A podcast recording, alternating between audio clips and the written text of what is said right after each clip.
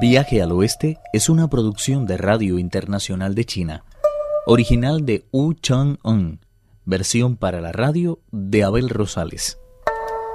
Primera parte. Luego del encuentro con el inmortal Li, Chupa Chie quiere saber quién es y el rey mono le aclara. Es uno de los nombres por los que es conocido el planeta Venus del Oeste. Inclinándose ante el cielo, Chupachie dijo, Es mi principal benefactor. Si no llega a ser porque la estrella de oro intercedió en mi familia ante el emperador de Jade, ahora no estaría aquí. Está bien que te muestres agradecido, pero no deberías exponerte tan fácilmente a los posibles ataques de nuestros enemigos. Escóndete entre los árboles y vigila el equipaje del caballo. Yo voy a llegarme hasta el monte Sumeru a solicitar la ayuda de Bodhisattva. Si ese es tu deseo, márchate cuando antes y no te preocupes por mí. Domino a la perfección la táctica de la tortuga. Cuando no hay necesidad de sacar la cabeza, lo mejor es mantenerla dentro.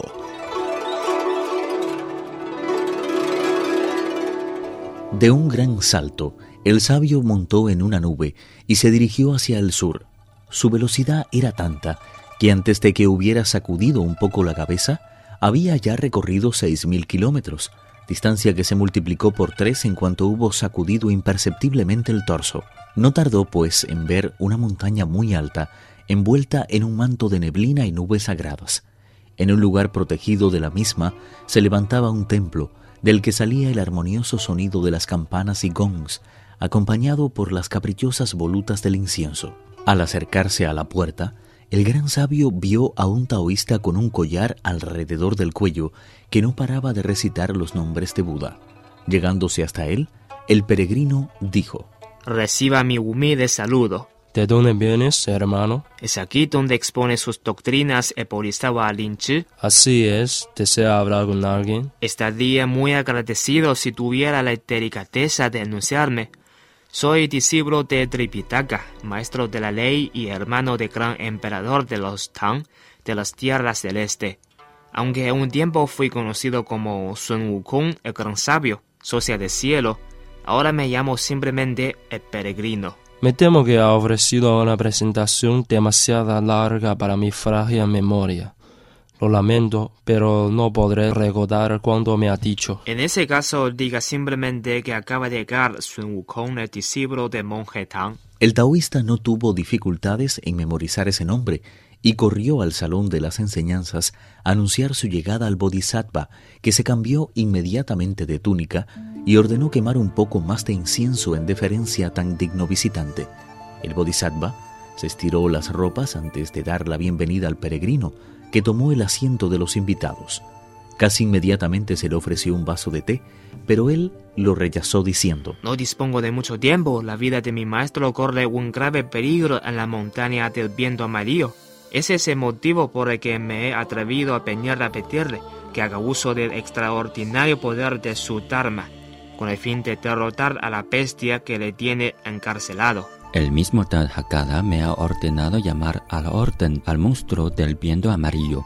Para ello me ha entregado una perla capaz de detener toda clase de vientos y un bastón conocido como el dragón porador. Hace muchos años me valí de ellos para poner fin a sus destructoras correlías. Él mismo prometió retirarse a la montaña que ahora habita y no volver a matar a nadie. Lo que menos me esperaba, por tanto, es que fuera a secuestrar a tu maestro y a empezar a transgredir la ley. El Bodhisattva insistió en que le fuera servido al peregrino algo de comer, pero éste lo rechazó una vez más, habida cuenta del peligro que corría su maestro. Al Bodhisattva no le quedó pues más remedio que tomar el bastón del dragón volador y elevarse por las nubes en compañía del gran sabio. En un abrir y cerrar de ojos, llegaron a la montaña del viento amarillo, y el Bodhisattva le dijo al peregrino, Creo que lo mejor será que me quede aquí arriba mientras tú vas a retarle. Me tiene tanto miedo que si me ve no se atreverá a salir.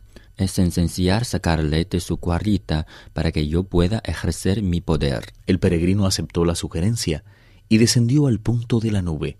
Sin esperar a ser anunciado, cogió la barra de hierro y destrozó con ella la puerta de la cueva mientras gritaba acalorado. Devuélveme inmediatamente a mi maestro, monstruo maldito. El monstruo fue informado de inmediato por los demonios encargados de proteger la caverna y dijo Se ve que esa bestia no tiene ni idea de la etiqueta. En vez de venir a provocarme, ha decidido echar abajo las puertas de mi caverna. Él se lo pierde, porque por maleducado voy a destrozarle con mi viento sagrado. De nuevo se puso la armadura y echó mano al tridente. Al ver al peregrino lanzó contra su pecho, sin previo aviso, un golpe tremendo. Afortunadamente, el gran sabio se hizo a un lado y lo esquivó contraatacando inmediatamente con la barra de hierro. Apenas habían luchado un par de asaltos cuando el monstruo movió la cabeza hacia el sudoeste y llenó los pulmones de aire. En ese mismo momento, el Bodhisattva arrojó desde lo alto el bastón del dragón volador y recitó el correspondiente conjuro. Al instante se convirtió en un dragón de oro de ocho zarpas, con las que agarró al monstruo por la cabeza y lo lanzó dos o tres veces seguidas contra las rocas del acantilado. La bestia adquirió entonces la forma que le era habitual.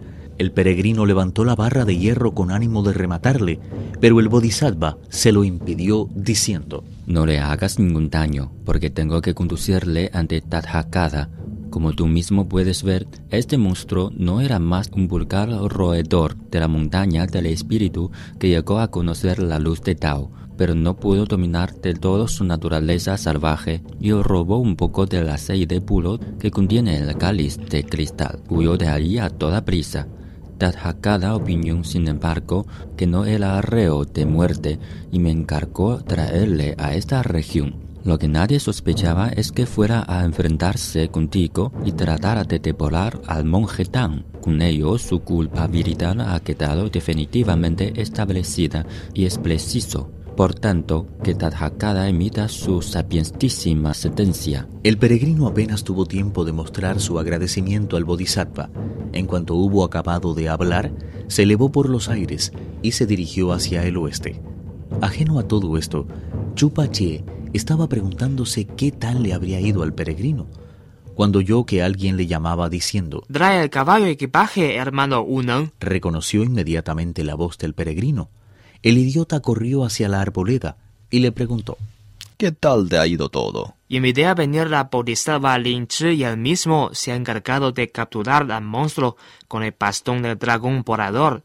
Luego el Bodhisattva ha querido llevarle a la montaña del espíritu para que Tathagata decida sobre su suerte. Vamos a la caverna a liberar a nuestro maestro. El idiota estaba encantado.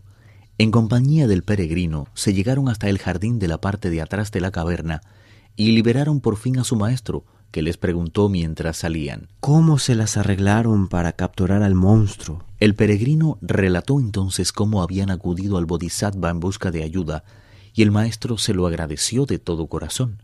En la caverna encontraron algo de comida vegetariana. Después de comer, se pusieron nuevamente en camino hacia el oeste. No sabemos qué ocurrió a continuación, quien quiera averiguarlo deberá escuchar el próximo capítulo. Viaje al Oeste, uno de los cuatro grandes clásicos de la literatura china. Versión para la radio, Abel Rosales.